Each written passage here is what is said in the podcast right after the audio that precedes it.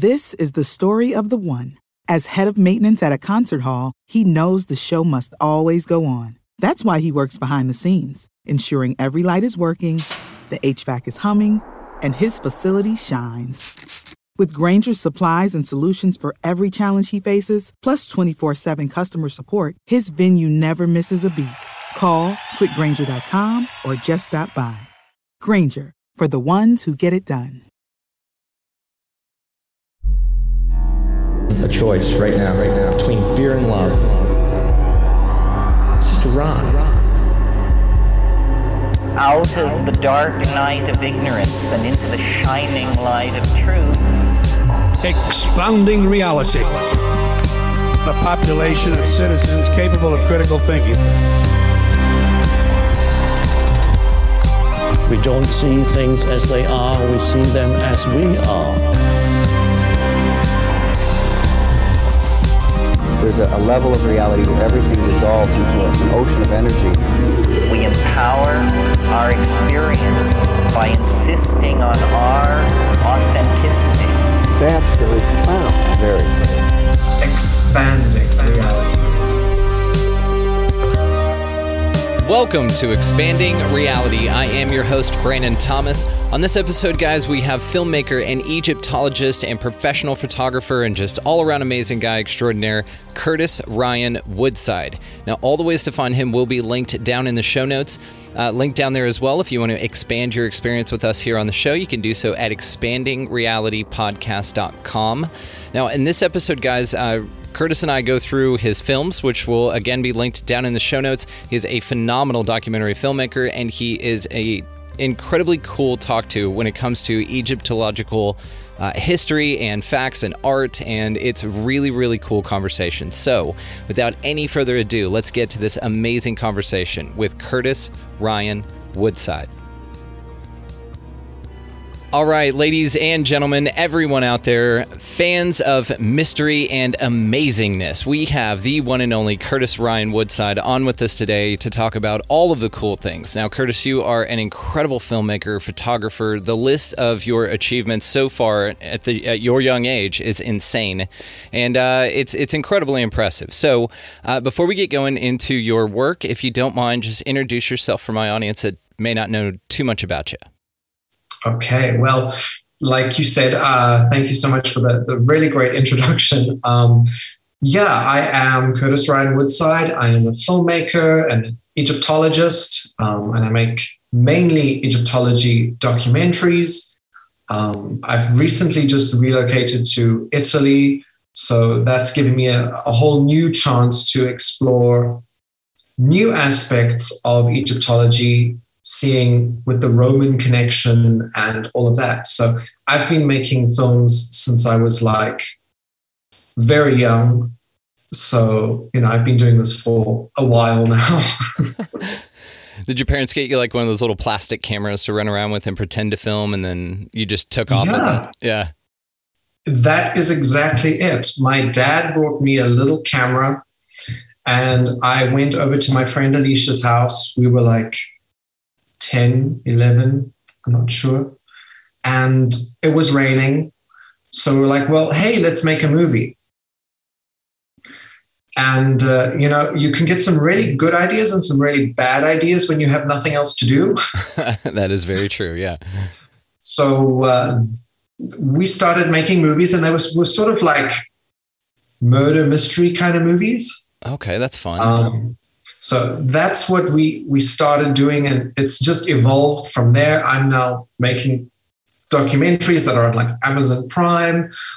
She's become a music producer that does sound scoring for media. So it's really strange how something that started from so young, we've all stuck with it. That's pretty cool. Do you use her music in any of your films? Not yet, but I have. Hopefully next year when I get to go to Egypt to shoot some very badly documented temples that have not really been documented yet. Oh, cool. I want a specific sound, so I'm going to ask her. But I have used her for commercial stuff. Yeah. Okay, that's cool, and I love it, and it's that rising tide raises all ships model. I love that. So your work in what you do with tying Rome and Egypt together all over the place is absolutely fascinating to me, and I wanted to ask you about some crazy cool conspiracy stuff that I've heard about with Egypt being everywhere and like a global civilization. And so in some of your films, specifically, like we checked out the Egyptian Secrets at Pompeii, which was great. My wife and I watched that last night. It's really, really well done. Like your cinematography, your shots, your everything about it is so visually appealing. You're so knowledgeable about the time period and the dynastic period that you're so entrenched in. It's fascinating. And the way that you deliver the information is great. Like I can't say enough great things about you, but the way that the focus on the Egyptian tie to Rome is amazing, especially when you think about like Caesar and Cleopatra, and again, artifacts found all over the world. So what got you going down that vein originally? I had, for this Egyptian Secrets at Pompeii, I had visited Pompeii 2019. And I just was like wowed by it. But I did start to notice things. As an Egyptologist, you specifically are trained to notice for Egyptian stuff. Mm-hmm. And walking around Pompeii, I could see Egyptian influences all around. And of course, there was the Temple of Isis. The worship of Isis had spread throughout the entire Mediterranean. But there were more Egyptian clues there than I could have expected. So when I was planning now to go back to Naples, I thought, okay, great, I need to research this more. And from my research, I found that there was a lot of connection with Pompeii and Egypt. And the archaeological museum in Naples, they have so many Egyptian artifacts, but they have Egyptian artifacts that were found at Pompeii, okay? And these artifacts they're not all held together. So you really have to explore the entire museum. It's not like it's there in your face, wow, okay, this is now what was found at Pompeii, that's Egyptian. And there were some steles found, which really linked in for me to go, okay, there were definitely Egyptians living at Pompeii, not just that they adopted the religion. There were actually people from Egypt who moved there. So that's kind of where it started from. I just needed to tell the story. It's perfect, and you did a great job on it. And aren't there a lot of cultural influences in Pompeii? But the Egyptian tie is very interesting. And because it's in the south of Italy, it's just odd that where it's located that Egyptian would have made it that far north. Well, the Egyptians did have an extensive trading route. Not only just for trading, but during the reign of Ramses II, if you don't know, he's like my speciality. Yeah, so you might be hearing his name quite a lot during this interview. During the reign of Ramses II, before the Battle of Kadesh, which was Ramses' biggest battle against the Hittites, he had actually gone to what we believe is Sardinia. And there were a group of people there called the Sudan, which is where we believe the name Sardinia comes from. And he recruited these soldiers from Sardinia to come with him into the Battle of Kadesh. So there's already a connection there that's even more north of Italy. So for them to be in Naples is not that strange. And, we have this whole connection with, which I think is extremely fascinating. Someone said to me, a Greek guy said to me, isn't it interesting how the Egyptians and the Greeks never had a war against each other? Oh, yeah, that is interesting. Think about it. And when I was told that, I was like, wow, you're right. Egyptians and Greeks have not ever had a war against each other. They've always been friends. They've always been allies. They've always traded. So for the Greeks who had now found Naples and then basically moved to Pompeii as well, why would it be so strange that their friends in Egypt were not told, hey, we founded this city, we're going to be trading, we're going to be going around, why not come check it out? How unplausible is it that the Egyptians didn't move there because of the Greek connection? Yeah. And that makes a lot of sense. And it's almost interesting when we talk about mutually beneficial relationships with trade and commerce and things like that, which is wonderful. But also you think about that it may have been something deeper, like we were talking about the Cleopatra connection to Julius Caesar. And it may have been like a cahoots kind of a thing, like mob families, maybe for an analogy, just kind of getting along and benefiting from each other mutually, which sounds like what happened. And especially when you tie a love story into it, it's even better, right? Exactly. But the Egyptians were involved with the Greeks many years before Cleopatra. So the fact that a lot of people think that the Egyptian influence would have more or less arrived during the Roman Empire is actually wrong. Yes, the Romans then started taking on Egyptian beliefs and Egyptian customs and things like that, like the Romans did with everything else. But the Egyptians and the Greeks were allies way before. We have evidence from the early 18th dynasty where we see Greeks arriving in Egypt. That is about 1600 BC. So that's way before 30 BC where we know that Cleopatra was around. Right.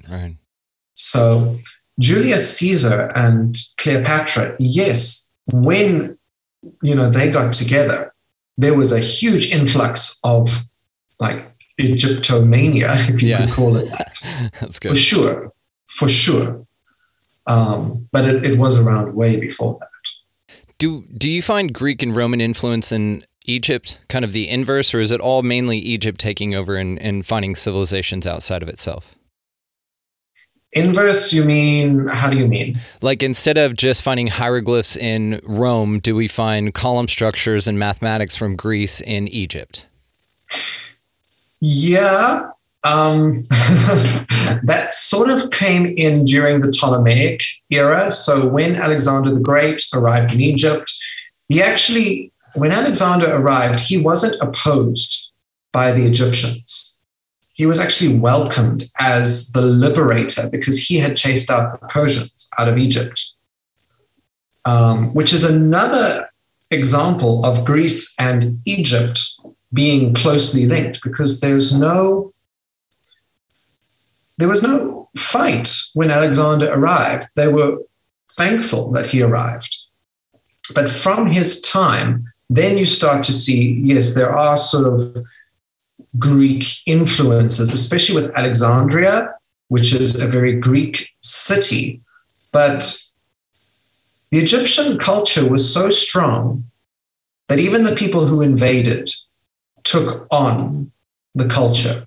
So we know the Persians, when they invaded, there's examples of Egyptian architecture out in Iran. So we know that they had taken architects and builders from Egypt to Persia. So it's quite interesting how the Egyptian culture couldn't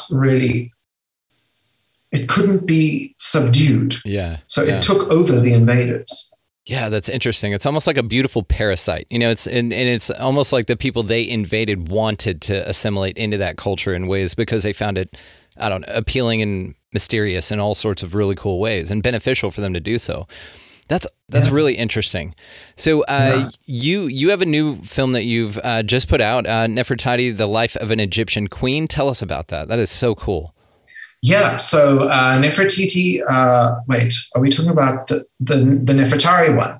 Yes, Nefertari, yes. Yes, okay, because there's a Nefertiti one coming. But that one's coming soon. That. The one out, Nefertari, is what I was talking about. Yes. Thank you for the clarification, because you do have that new one coming out. It's going to be great. Yeah, thank you. I have Nefertari, The Life of an Egyptian Queen. which is on YouTube. It will soon be appearing on some of the Little Dot Studios streaming sites. But yeah, the Nefertari documentary, I wanted to tell the life story of Ramses II's favorite wife. She's not very well known, and she does get confused a lot for Nefertiti. Two different people. And another thing, Nefertari gets shown often, and people label her as Cleopatra, which infuriates me, because here's a queen who actually was very powerful. She was almost co-regent of Egypt, and she's getting mislabeled all the time. So I wanted to make this documentary to tell her story. And I had done so much research about her that has never been told before. So that's where that came from. That is so cool. And then it's just like your, and I'm going to mispronounce the hell out of this, but your Princess Amenirdis, the 25th dynasty? Amenirdis, yeah. Amenirdis, okay. And whenever you met her in the Vatican Museum, it was fascinating because you get so excited because you know you like have been looking forward to seeing this mummy for a very long time, something I'd never even heard of, and then you explained everything about it. I'm like, yeah, that is pretty dope.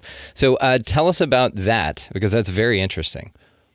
You know, when you study a person in history, and we have to remember these are people, you become attached to them, sort of. So when I would go to visit Nefertari's tomb, it's like an overwhelming experience because you feel like you know this person, but they're not there. With Amenirdis now, Amenirdis was born in Nubia, which is south of Egypt, and she was adopted during the 25th dynasty by an Egyptian priestess. So adopted back in the Egyptian time is not really as we think of adopting now. It was adopting her to give her the status so she can, you know, inherit the title of high priestess, which is exactly what happened to Amenirdis, because Amenirdis was the daughter of a Nubian pharaoh. So to integrate her into Egyptian society, because during the 25th dynasty, the Nubians had taken over Egypt. During that time, to integrate her into the society, she was adopted. So her tomb was in Thebes, and she's one of the only 25th dynasty royals, Nubian royals, that were buried in Luxor in Thebes. And her tomb was found with a lot of her grave goods. And somehow through whoever found it, because long ago, before 1922, it was accepted by the Egyptian government. Whoever found it, if they approved, the pieces were taken out of Egypt. So Amenirdis and her tomb contents ended up at the Vatican. And I had studied Amenirdis extensively because I find the woman in ancient Egypt more interesting than the man. And when I saw her mummy, her face is covered. It had been opened, but it was covered. When I saw the mummy, it was like you can feel the presence of the person because it's a body, but yes, there was a spirit attached to it. So there is energy around that body of that person. So it was very exciting for me. Yeah. It's amazing. And it is. That's one of the ways to get into Egyptian royalty is by, I guess, wanting to marry up to assimilate into, but then also, you know, the basket down the river route like the Moses took, you know, that's another way too. There's kind of a couple of little loopholes to pop in there. So it is interesting too that we talked about culture, the Egyptian culture assimilating the people that embark upon it, just like you. It seems to me you're from South Africa. So what got you excited about Egypt in the first place? So yeah, I'm from South Africa. What got me interested was the 1999 Mummy movie. Awesome. Awesome. That's a great answer. Yeah. I watched that. I was on a bus to go and visit my grandmother, and they were showing the Brendan Fraser Mummy movie. And I just fell in love with just the way everything looked. And it was just like, wow, yeah, to me. And I never got to see the end of the movie because we arrived before the movie finished. Spoiler alert, it all works out. Well, I've seen the end about 500 times. So from there, I just started, reading, watching documentaries. My dad bought me like a little golden sphinx when I was like 6 years old. I just became so into it. And then, I would watch like on National Geographic, Discovery Channel, I would watch people like Zahi Hawass, Salima Ikram, Kara Cooney. And what's amazing now is these people have become my friends. And to me, it's sort of unbelievable that I looked up to these people and now we're able to like get on the phone and say, hey, how are you? Did you hear about that? Whatever. For me, it's like... I get the same thing on this. Same exact thing. I know exactly what you're talking about. Yeah, yeah. So from a very young age, I was so interested in the history of ancient Egypt. And it's something that's never gone away. And I don't think it will ever go away. Egyptology, it's worse than any drug you can come up with. It's worse than Egyptology is finding out that maybe Egyptology is hindering you from the true mysteries of the Giza Plateau. And I want to get into that, and we'll talk about it. But I want to just touch on before we go down that rabbit hole, because I've got some that I want to ask you. Let's talk about the obelisks that have been relocated, because this is something I find very, very interesting. Would you please go into that? So which obelisks would you like to know about? Because there are actually more obelisks out of Egypt than in Egypt. I knew you'd answer it that way, and I appreciate that. Please continue. So if we look at Rome, there are tons of obelisks that were taken to Rome, about 13.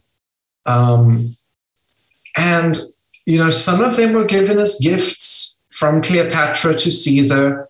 Some of them were just relocated there by Roman emperors to place at the center of the square, just to mark that, hey, I am in charge of Egypt right now. A lot of them had themselves added onto the obelisk. So you'll get an obelisk from Ramses II, but you will have a Roman pharaoh depicted at the bottom. It's really strange. Yeah. So these were taken there, and we actually have one in the center of the Vatican, which... I mean, come on. Yeah. It is claimed that this obelisk was received as a gift from Cleopatra to Julius Caesar, and it was uninscribed, a blank obelisk. Now, we're educated people. If you look at the obelisk and the sun is hitting it in the right way, you can see where the markings have been chipped out. This is something a lot of people don't realize. There were actually hieroglyphs on the obelisk at the Vatican. They have just been removed. Crazy. They put them all over the place. I know there's some in the U.S. Like you said, there's more obelisks outside of Egypt than are in Egypt. That's insane to me. And it was. I get the phallic and the Osiris connection, and I get all of that. But what do you think about the claims that they could have been, and that the pyramids themselves were power generators, and that the obelisks were actually a way to send that power out like antenna, and that the cultures around the world figured this out and got this technology from Egypt? Therefore, that's why they moved the obelisks. The other interesting part is where they moved them to. So bringing them out of Egypt I think every single one of the obelisks there was a checklist that went off, and it's like in a Masonic city. They're over ley lines, they're over natural aquifers. There are a lot of things that point to that they were deliberately placed there, not only as power status symbol, but as power, like electricity for free energy, and that they act like antennas, like I said, in resonant chambers that draw energy out of the earth. And even Nikola Tesla talked about this, and he built his tower out in Jersey to mimic the exact way that the pyramids themselves were built to produce free electricity. Have you done any digging into that at all? I am not the biggest lover of pyramids. Okay, just as a concept? I've had a very bad experience on the Giza Plateau. So before I even witnessed the pyramids, my mind shut off. So I think there might be a stunt there.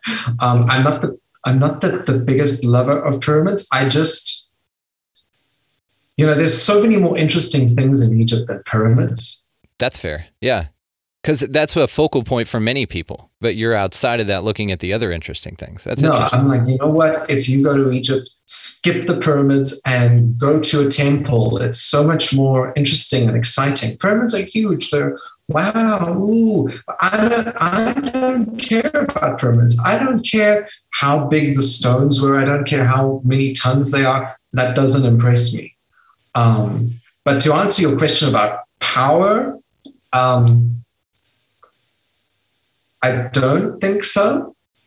I'm going to send you some stuff, and you've got to look into the alternate history, alternate research. I will say this about the obelisks.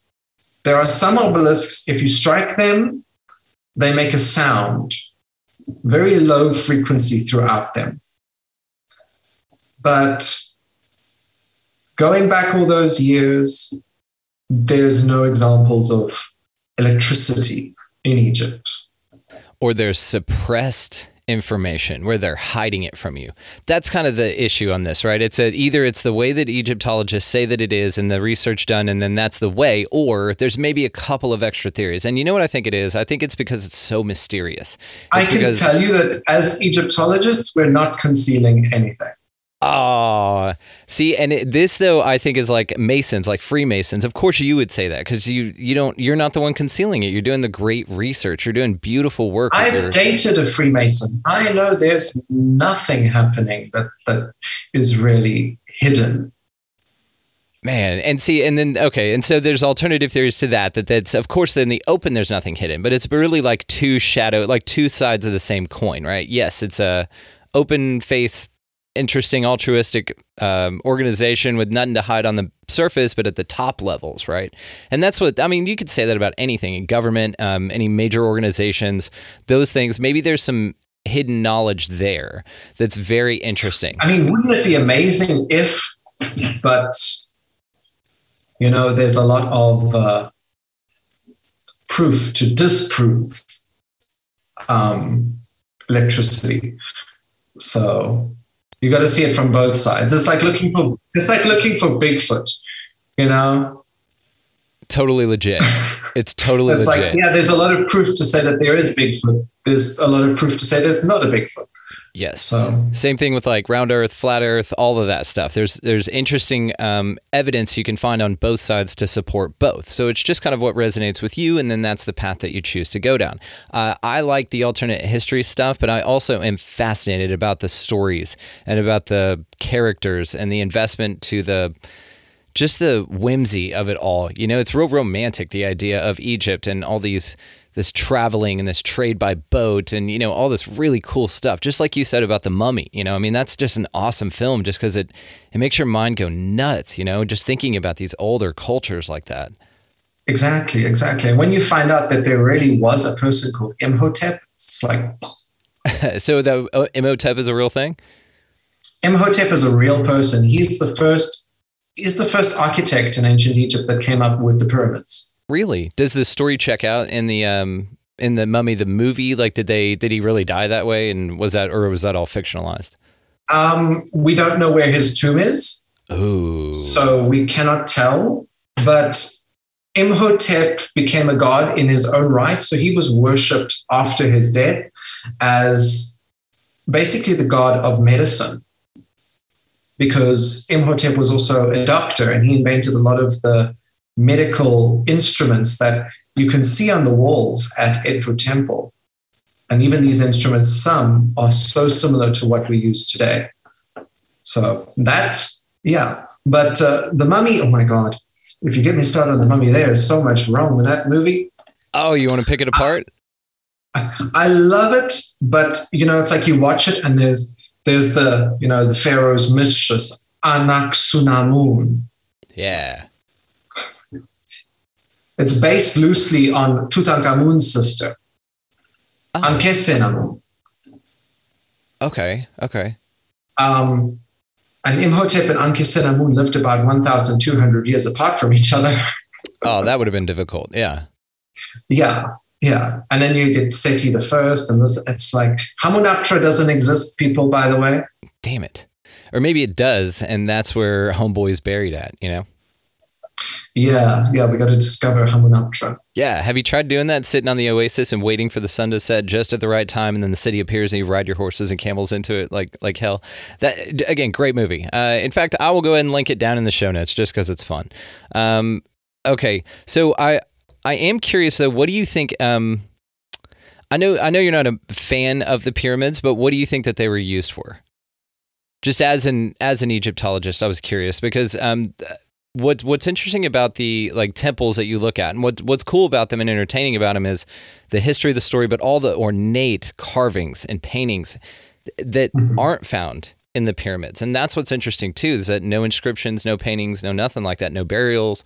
It's just odd, you know? So I'm just curious to see what you think that the pyramids were used for. People talk about the pyramids and they think of the three.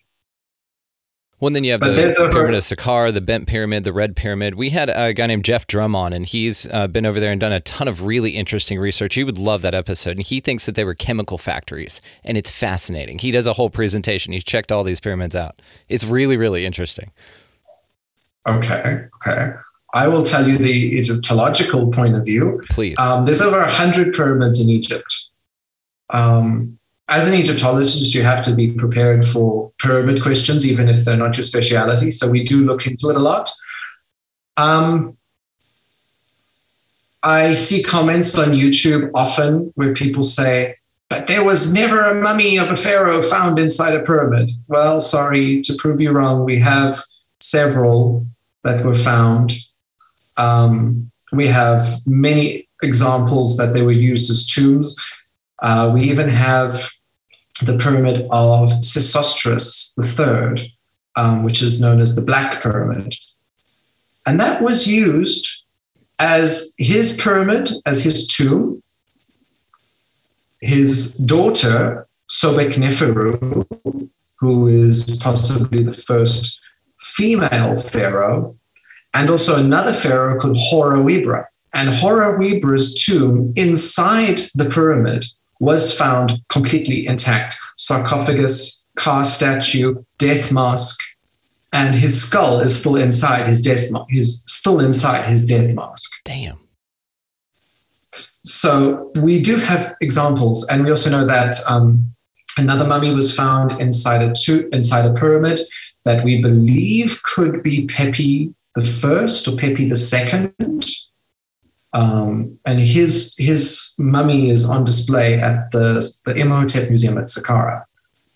So we do have examples of this, and we have inside of pyramids, we have sarcophagi. Some of the pyramids don't have any markings on the outside, but that's not strange because a pyramid should be a clean shape. If you look at hieroglyphs, when a pyramid is shown, it is a clean shape that's meant to reflect the sun's rays because it represents the mound of earth from which the world was created. So that's why we have a pyramid that's smooth on the outside. You can see at the top of Khafra's pyramid how it should have been smooth because we have that little nice capstone right at the top. But with the pyramid of Menkaura, we can see on the outside It says basically resting place of the king in hieroglyphs on the outside. We have inside the pyramid of Unas, the entire pyramid texts which speak about how the pharaoh's body that is interred in this tomb will enter into the next life to meet with Osiris. So we have a lot of examples that pyramids are tombs. You do. And it sounds like a few for sure. I think it's, I guess, just number of, right? So if there's 100 and you found it in 5, then that's, you know, a little different. Or it would depend, I guess, on the ratio, right? Because it is interesting, like I said, that people have found so many different ideas and put the materials that were used in the pyramids together in the same condition and kind of created mock mini examples. Remember as well, in Sudan, there are also pyramids in Nubia, and they're very tightly packed together. They're not very big. They're about 2 stories high. And at the front of each of them is its own mortuary temple.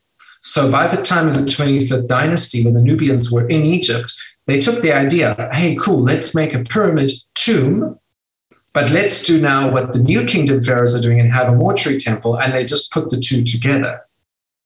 That's what I'm saying. See that. Maybe the later pyramids were used as tombs because the dynasty lost the knowledge of what they were originally used for. And so even in the second dynasty thought, oh man, you know, these are great, but we didn't find any bodies. This would make a great place for my dead corpse to lay forever. You know, and maybe that's what they did later. You see, the first pyramid was built in the third dynasty by Pharaoh Djoser. Which is the step pyramid at Saqqara, invented by Imhotep. And when you see how it was constructed, it is constructed how most tombs are constructed at the time, which is a mastaba, which is one level, the shaft going down, and the burial chamber underneath. But Imhotep, being this genius, came up with the idea, hey, let's put another mastaba on top of this one mastaba. So you can see where the first mastaba was extended and another one was added on top. And then you can see from there, they obviously thought, okay, this looks cool. And they put another one and another one and another one. And they ended up with that shape. So from there, they thought, okay, let's try and do this in a smoother style. So Pharaoh Djoser, which is the first ever pyramid, the step pyramid, we know is a tomb because his sarcophagus was inside there. His mummified foot was found still inside the sarcophagus. That's the first ever pyramid built. And it's definitely a tomb. And I have heard inside of the step pyramid, we have rooms which are designed exactly how a mastaba would be designed. And we have a lot of people say that Pharaoh Unas was the first pharaoh to have text inside. No, actually the first ever pyramid had text inside and had images inside of the pharaoh trying to get to the afterlife. So the first ever pyramid we have is a tomb. And from there, every pyramid that has been found has a sarcophagus inside. And a lot of pyramids have been found with bodies or burial goods inside. Yeah, it's kind of like, and again, I mean, that it's entirely possible. My mind just kind of goes a little bit more conspiratorial just because that's the way I'm wired. I'm just wired to kind of question everything. And it may be that they just took all these bodies later and to cover up the information, kind of like they deliberately buried Göbekli Tepe, right? They covered it up deliberately. You can tell that. And so maybe they were like, oh, God, we can't let people know that these were for free energy or chemical factories. Let's pitch a body in there. And they'll think that we just buried people here. Here, go scribble some stuff on the wall real quick. It didn't look like it was deliberately done that way. And what's really interesting about Jeff's work is the way that the reduction chambers and in pressure, and he shows all of this. It's like an ammonia factory. And this is why they deified cows, you know, for cattle dung to make pneumonia out of the fertilizer that they produced. And then the scarab, which is really just a dung beetle. So it went and collected dung. And all this imagery points to his hypothesis, which is fascinating, man. I'll send you the link to that episode. I highly recommend you check it out just for an alternative perception about the purpose, because it's just fascinating. And he's done some tremendous work on it. So I do like that pyramids are found all over the damn place as well, because you find them in, you know, Cambodia, Guatemala, all over South America. You find them in, like I said, Cambodia. There's rumors to be some in Antarctica, Bosnia. There's pyramids everywhere. So what do you think that's about? Because some of the shapes are different, but they have such similar features, and the way in which they're constructed, the design, perhaps the function. So what do you think the global obsession with pyramids are? Why do you think we find them everywhere?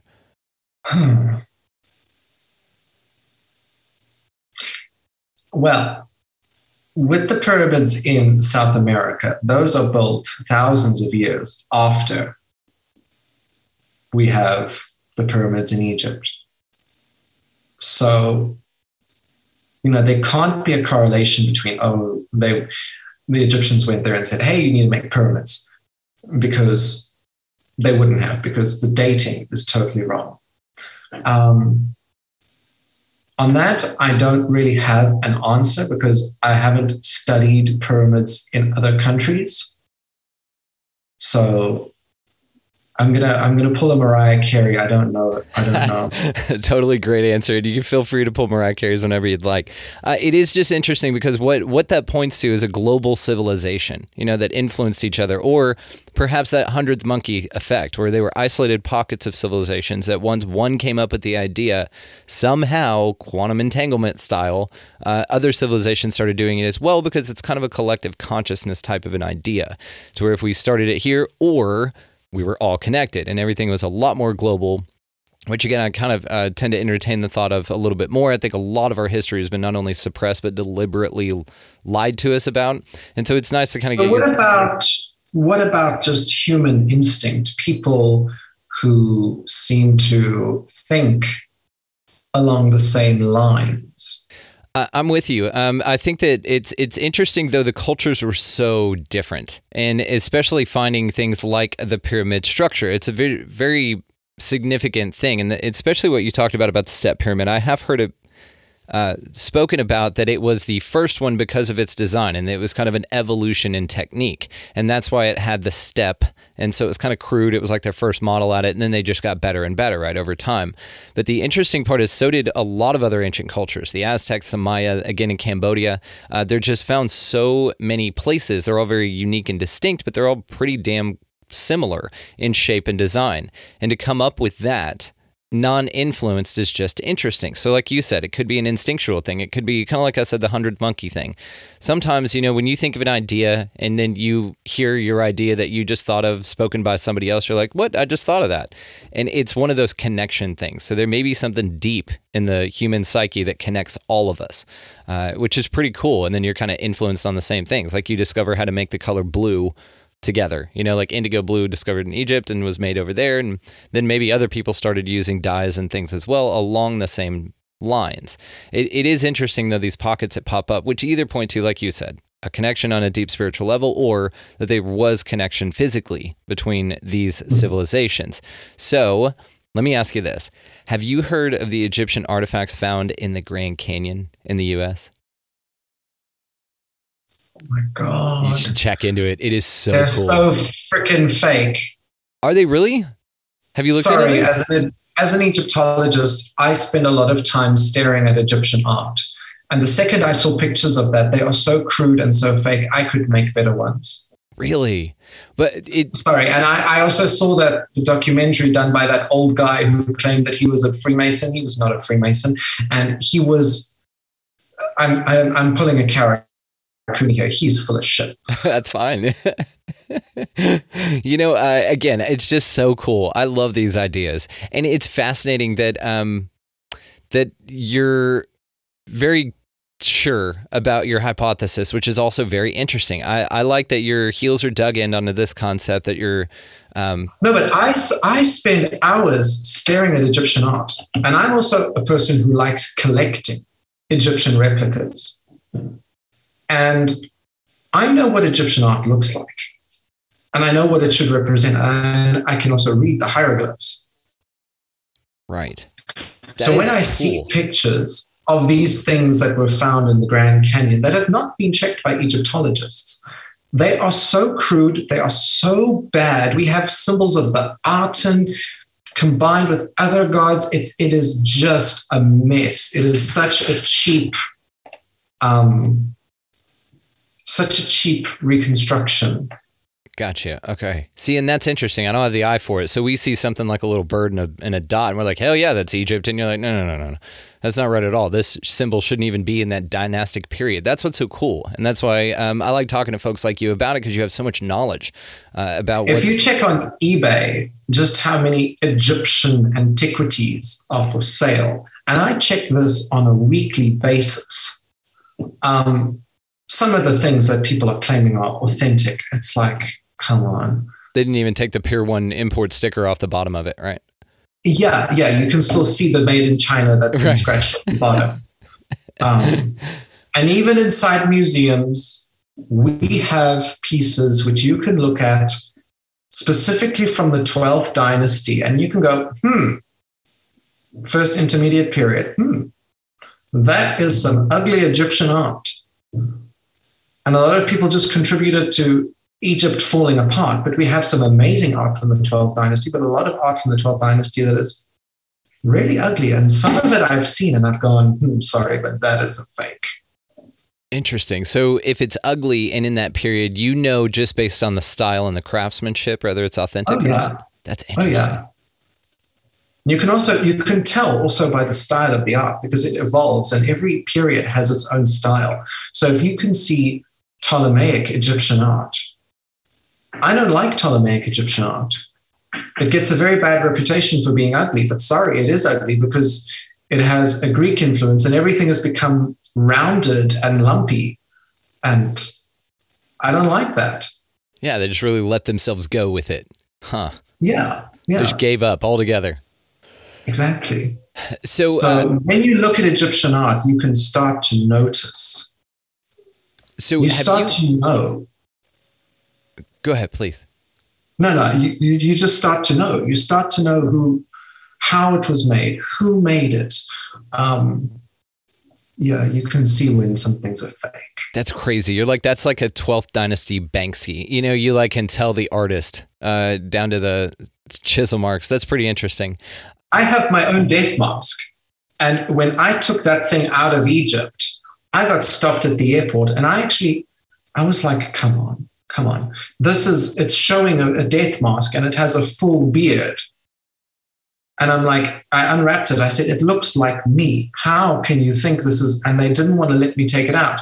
I had to get someone from the ministry to come down and say, oh no, sorry, this is a fake. I mean, how often does that happen though with tourists going over there getting souvenirs and then people stopping them thinking that they're artifacts that they're trying to smuggle out? It happens all the time. And I saw an article in a newspaper a while back. They were like, Egyptian authorities foil plot to take antiquities out of Egypt. And I looked at the picture and thought, these things are all freaking fake. They got them at the gift shop at the airport, man. Yeah. I mean, yeah, it's just insane. Are there any pieces in a museum right now that you've walked up to that you can go, that is fake? What's the worst one that you've seen? I'm trying to think. I've seen some really bad ones. Yeah. And have you brought this to the attention of anybody in the museum and been like, you know, that's fake, right? Yeah. Well, there's some very convincing fakes. Like there was a statue of Teti Cheri, which I look at it today and I still go, sorry, but I'm sure that is real. I don't know how you came up with the idea that that's a fake. But in the museum here in Florence, there's a stela of a husband and wife from the 12th dynasty. And I just look at that thing and I go, sorry, but that does not look real. You know, and you hear of like billionaires and stuff doing this. They'll pay people to create such incredibly realistic replicas, and then they'll just take the real one home, you know, and then they'll put that one up in a museum. They're like, yeah, it's right over here. It's in this museum in Florence. And Curtis is like, no, it's in this guy's house, because that's a fake. And I mean, how often... I would never even get a replica made of that stela. So Oh, just paintings. I mean, hieroglyphs, statues, everything. I bet you that happens all the time. It actually would make you question if that's possible and that prevalent, how much actual history is in museums, or is it just kind of like a picture of history? It's not. I can tell you now, the bust of Nefertiti in Berlin, it is real. That image we see of Nefertiti, it was found in Amana, it is real. But the one on display is not the real one. Damn. See, this is what I'm talking about. Like, they don't put real dinosaur bones out. You know what I mean? Yeah. Like, I look at that and I go, there's something off about it, and there's something, the base of Nefertiti's bust. When you look at the one that's on display now in Berlin, she has no limestone chippings at the bottom of her bust. It is completely flat. The paint gets cut off right there. When you look at pictures of the day it was taken out of the ground, she has about a 4-centimeter line going at the bottom of her bust of just plain, undecorated, unpainted limestone. And that's what you'd expect. Yeah. Interesting. And then you look at the one in Berlin and it's like, have they sanded it down? But they wouldn't do that. Yeah, why would they do that? So this is definitely, the real one is locked away somewhere. We know that in World War II, the real Nefertiti bust was taken away and put somewhere. And it was put somewhere in Austria, underground. And to this day, the government won't let anybody check inside this vault. I bet you it's so prevalent. I just think to myself, sorry, but the real Nefertiti bust is probably locked away in there or somewhere in a basement being kept safe. Because the museum was so badly damaged during the war, they want to preserve this piece of history. So they're just displaying a fake. Yeah. And like I said, I bet it happens way more than we think. And people are just sitting on the real ones and even faking history that way. Do you think that that's possible, that they could have made up a bunch of statues and stuff, said that they were in this dynasty and just presented these information things as fact, but they're really not, and that the whole thing's manufactured? Is that possible at all, Curtis? No, that's being done these days. Okay, gotcha. That is being done these days by an alternative group trying to push a different agenda. There is a statue of fake lapis, which has got like 23,000 likes on this picture on Instagram. And they call it the unnamed pharaoh. And all the comments, people are like, oh my God, he looks like Wesley Snipes. Ha, ha, ha. I'm like, yeah, he does. He does look like Wesley Snipes. But sorry, why does he have a seashell stuck to his head that they say, came from the ocean? People don't seem to check up on the facts about this, and they're believing now that this is a bust of a pharaoh that was found. Biggest problem is, there's no such huge piece of lapis that's ever been found, because that comes from Afghanistan. It's only one place it can be found. The second thing is facial features are wrong. And he has a vulture and a cobra at the top of his crown, which was only ever worn by Tut. Okay. I'm grateful you mentioned that, because I want to ask you about something. So have you ever heard of the Mandela effect? Yes. Okay. Do you think that applies to the statue that you're talking about King Tut's bust, the helmet that he wore? The vulture, people don't remember. The snake is all we remember is the cobra. The vulture is basically an artifact from another dimension that we slipped into. Do you remember it always in your mind having the vulture and the cobra? Always. It always did to you? Always. Okay, that's interesting. But the funny thing is, a vulture and a cobra worn on a headdress is only worn by a female. Which is another weird thing, right? Like, why would Tut have that? Exactly. So I have my theory that the death mask of Tut is not actually his. It's his face, but we know the face was changed to his face. But the actual gold around it, the nemes, was not intended for him. Like they photoshopped him out. They photoshopped his face into the crown that we see. Well, it could have been a gift, like a re-gift. Yeah. So from the person I'm thinking it's from, because this is the only female from that time that we know that wore a vulture and a cobra. I believe it's from Tut's grandmother. Damn. So Tut took Jima's bust around and just put his face on it, and that's the whole thing? I think she gifted it to him, because she gifted him several other pieces. It's kind of like a picture of herself, and he went and photoshopped his face on top of it. Like, thanks, Jima, but I'm going to go ahead and do this my way. That's interesting. That dog is adorable, by the way. Thank you. She's like looking at me like, hey, what's going on? Why are you ignoring me? Yeah. She's like, what are we doing here? What are you talking about Egypt and shit? So let me ask you this. Yeah. This is a dog-friendly show, man. Please. Yeah. Bring him on in. We are probably going to wrap it up here. I just wanted to ask you one more thing, just because I'm curious, because like I said, I do a lot of research into the alternatives on this, and you do a lot of research on the officials on this.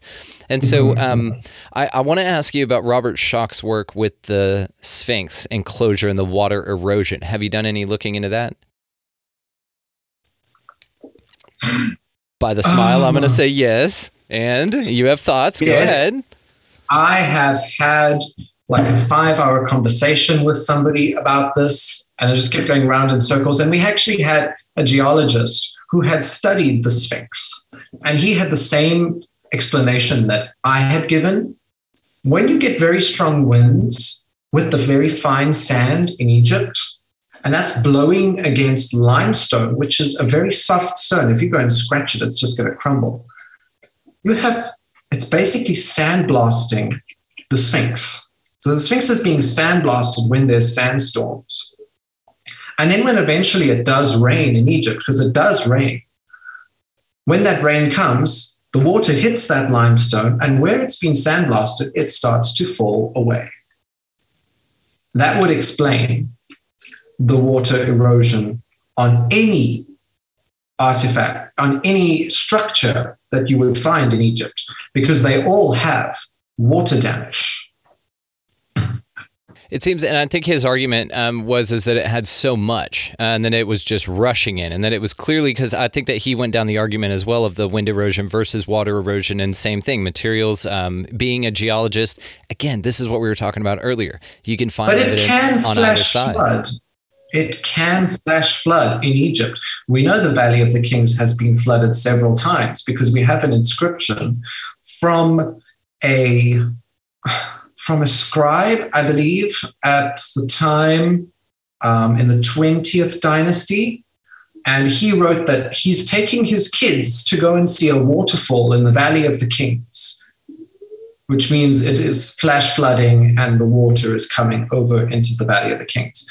That's how Tut's tomb evaded people for so many years, because his tomb was covered by rubble from a flash flood, from the debris from digging other tombs, and was all just pushed into the little basin, which is where his tomb was. Damn. Okay. That's so very interesting. So we can get examples of bad water erosion, but it's a combination of wind, sand, and rain. Okay. It's all of it. Yeah. And it's brilliant, like I said, and I just appreciate your perspective, because you've got way more knowledge on the official story of the Egyptian past than I do. And so I enjoy, though, being able to ask you about this and get your perception on it, because honestly, I didn't know any other mummies were found in any pyramids whatsoever. It's pretty much a blanket statement that you come across whenever you do that kind of stuff. And so, but to find out, maybe the argument comes in that, yes, a couple of them had mummies in it, but then you look at the time period, then you look at the number of pyramids that had mummies found in them and inscriptions and vice versa versus the ones that didn't, and then the different internals and stuff. So it is interesting, like I said, to kind of get all avenues on this. And that's what we do on the show. We want to make sure that we cover all bases, because I talk about the alternative history stuff a lot, only because I find it fascinating. It's fun. And I think there's some really compelling evidence there. But like we, again, have already talked about a few times on this, it's just there's so much evidence on both sides that it is pretty tricky, but it's nice to be able to talk about all of it. So that's what's so cool. So exactly. And as an Egyptologist, you have to stay up to date also on what this alternative What these batshit crazy theories are all about, yeah. Because when you get asked about it, and eventually you will get asked about it, you have to be able to say, well, blah, blah, blah, blah, blah. Mm-hmm. So, you know, you have to stay up to date on all of these things. And some of these things that you read, and you even get some Egyptologists that come up with some really crazy theories. I know an Egyptologist that came up with a theory about Moses. And so many people believe Moses is Akhenaten and all of this stuff. And oh my God, I love it. I'm like, I don't even think Moses happened. Sorry.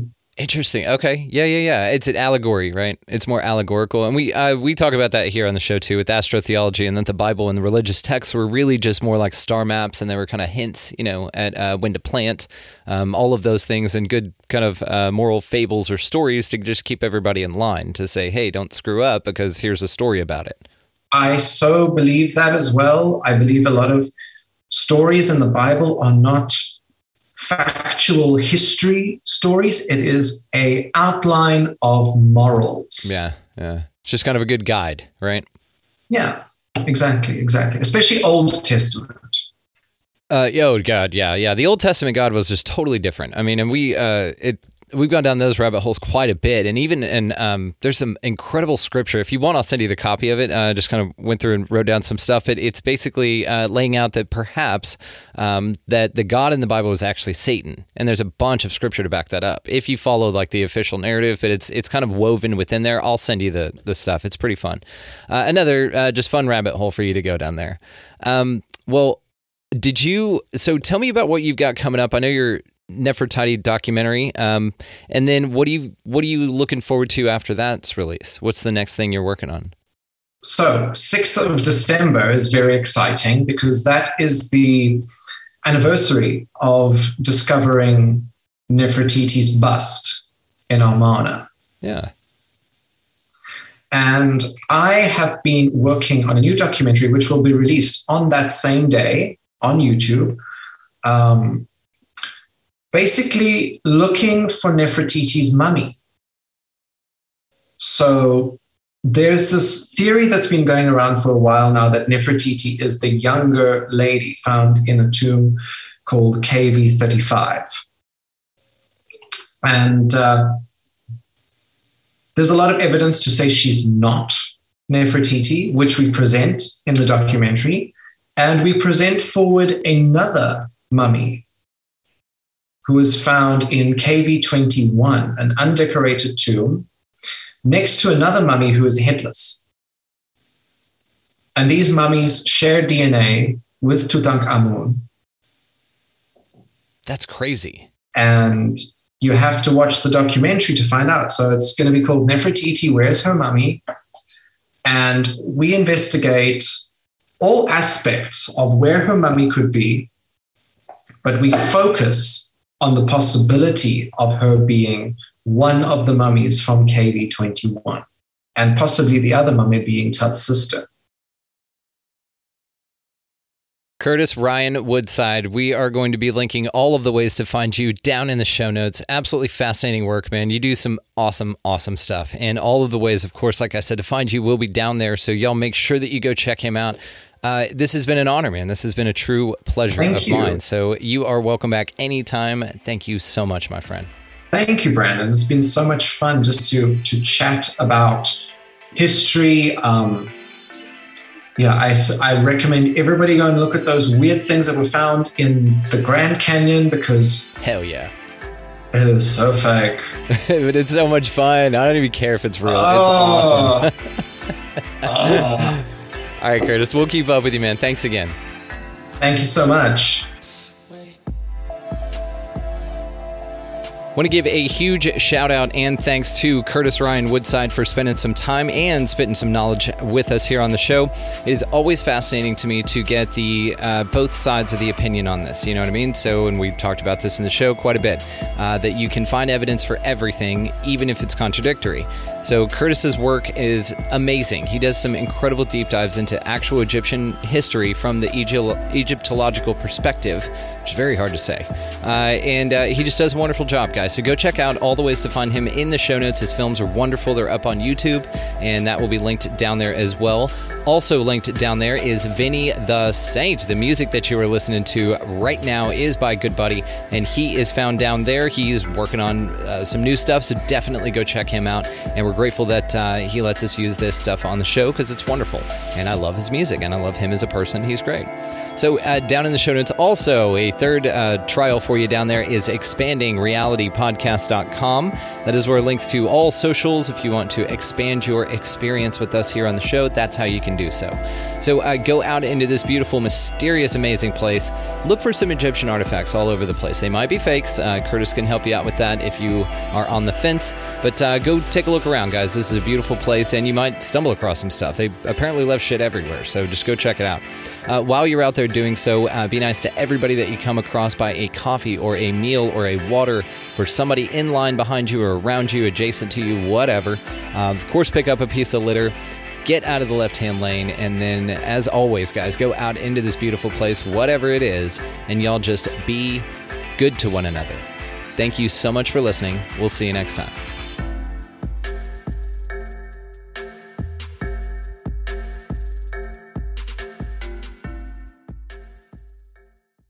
This is the story of the one. As head of maintenance at a concert hall, he knows the show must always go on. That's why he works behind the scenes, ensuring every light is working, the HVAC is humming, and his facility shines. With Grainger's supplies and solutions for every challenge he faces, plus 24/7 customer support, his venue never misses a beat. Call quickgrainger.com or just stop by. Grainger, for the ones who get it done.